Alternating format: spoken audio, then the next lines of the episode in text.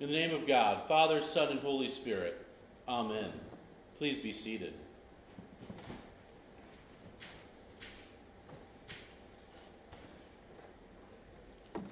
Then the Lord said to him, Go, return on your way to the wilderness of Damascus. When you arrive, you shall anoint Hazael as king over Aram.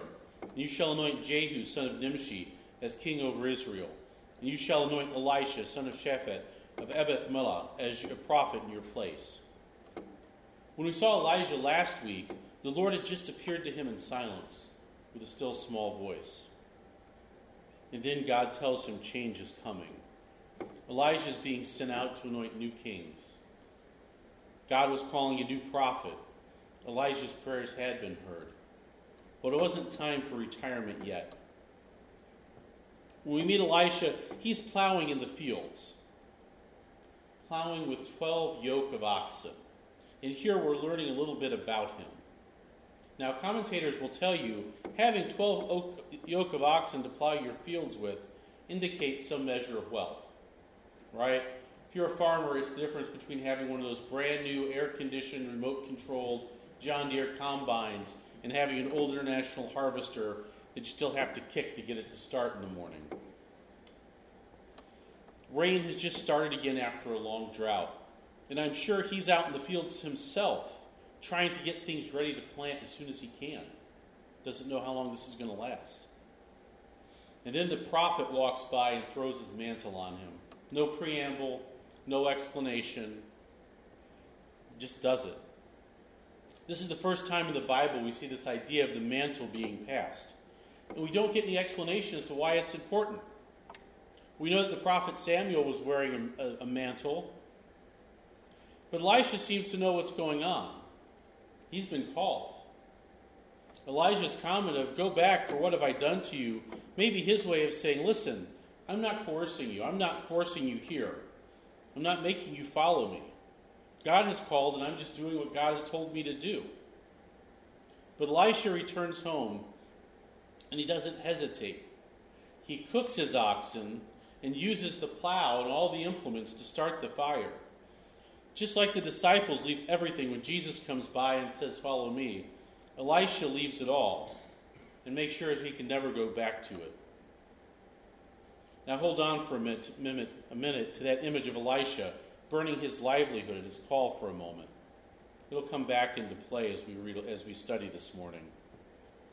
O Lord, you are my portion, my cup. It's up to you to uphold my lot.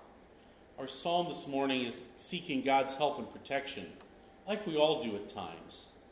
David knows who's supporting him and who's protected his life thus far. It's the Lord. It was the Lord who gave his family the land.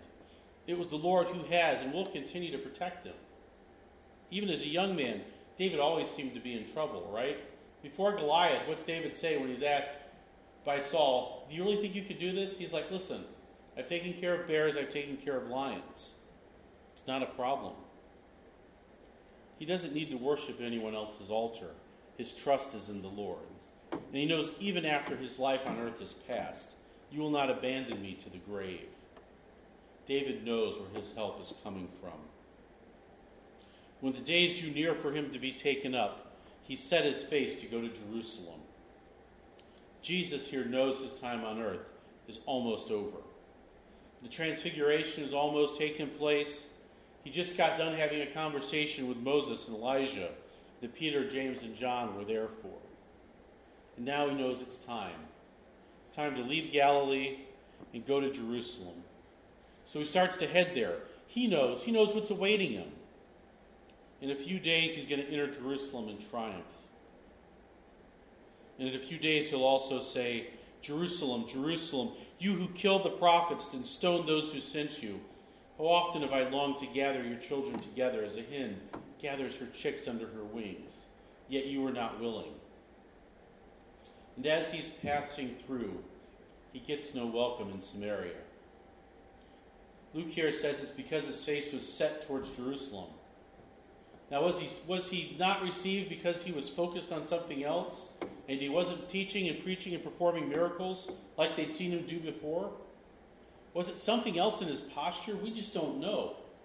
But when James and John saw that Jesus wasn't getting his due, They asked for something right out of Elijah's playbook.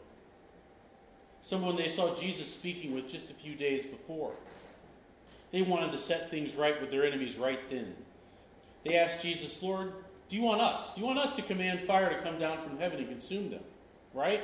That's what Elijah would do. I just saw you talking to him. Let's do that. Jesus rebukes them, and they go and find another village to stay in. And then he starts talking to those who now are saying they want to follow him. Like the man from Gerasene, when he someone asks to follow him wherever he goes, Jesus politely declines them. Usually it's a reminder of something they'll not give up their riches, or maybe here the comforts of home. Foxes have holes, and birds of the air have nests, but the Son of Man has nowhere to lay his head. Maybe Jesus in this moment is feeling very alone, given what he's about to know is about to come. It's not because he doesn't love them, it's because they're not called. We then see Jesus try to call two others.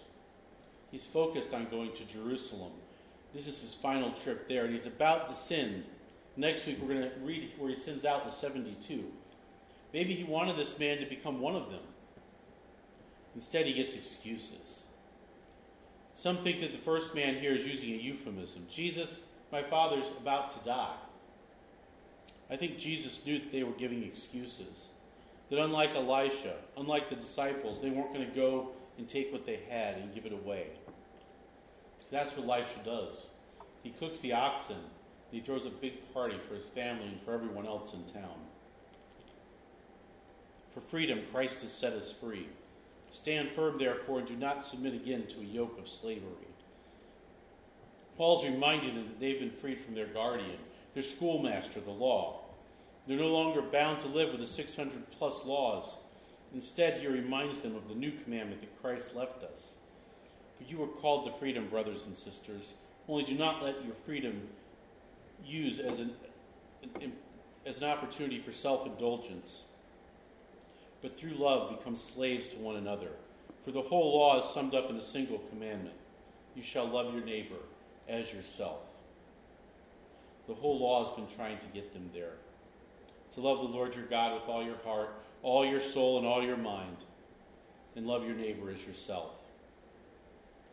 Jesus said that God's been trying to teach them that, that all the law and the prophet hang on those two commandments. And loving God's the easy part, right? There are days we get frustrated with God, with days we feel alone, days when, like Daniel said, our prayers seem to bounce off the heavens like brass, days where we don't understand what's going on in the world and our own lives. But we know that God loves us. He sent Jesus. He's done work for us in the past. We have a great hope for when we die. We can hopefully hopefully see his love reflected in our brothers and sisters in Christ. Our neighbor can be harder, right? They don't keep their trees trimmed properly. They believe weird things. When we want to be quietly reading a book, they're blasting music. Who knows? Maybe they like the Yankees or that team from Washington, D.C. The reasons can be endless. But God calls us to love them and not to use our Christian freedom as an excuse for self indulgence, to not let our freedoms as an excuse to not love others, to pile on when our side is winning, to not love them. The love that Paul's talking about and that Christ shows us is not one of just warm and fuzzy feelings. It's one that includes sacrifices. It's one that includes putting others ahead of ourselves. If we don't show love, Paul warns the church will start to bite and devour each other. Paul's using the same words here he would of wild animals attacking each other, eating their prey. And Paul gives us one of his lists of those things that we're not supposed to be living to, not living in the flesh. And preachers tend to love the beginning and the end of that list, right? It preaches well. Fornication, idolatry, drunkenness, carousing. Those are easy things to tell people to give up. But the middle of that list enmity, strife, jealousy, anger, quarrels, dissensions, factions, envy. These are the things that happen when we don't live in love with each other. Instead, Paul says Christians that are living in the Spirit should start to show the fruit of the Spirit love, joy, peace, patience, kindness, generosity, faithfulness, gentleness, self control. Paul is saying that if we're living in the flesh, we're going to be caught up in quarrels and dissensions, envies and jealousy, and the other stuff. But if we're living in the Spirit, we're guided by love, joy, patience. In this time when our country is full of dissensions, quarrels, and factions, live by love. Discuss each issue with compassion. Show kindness. Before you forward that email or you put that post up on Facebook that you know totally owns the other side, stop for a minute and pray. Know that when you put those up there, the people receiving it, some of them aren't going to receive it the way you meant it. Do yourself a favor. Turn off the news. Pray. Our 24 hour news cycle means that all the channels are promoting all the bad that they see that's going on in the world right now. You only see bad on the other side. Look around the church this morning. Read the names in the directory. There are people in there that are on both sides of these issues that you know and you love. Think about that before you say something that's going to hurt them. And yes, in those moments when you want to yell and scream at someone, that you want to make a snide comment, we're all tempted to do it. We who belong to Christ Jesus have crucified the flesh with its passions and desires. So this morning I ask, put aside those thoughts of quarreling, the us versus them. In the end, we know that God's going to win, but we're not called to win right now. God calls us to love everyone at all times in every situation. Amen.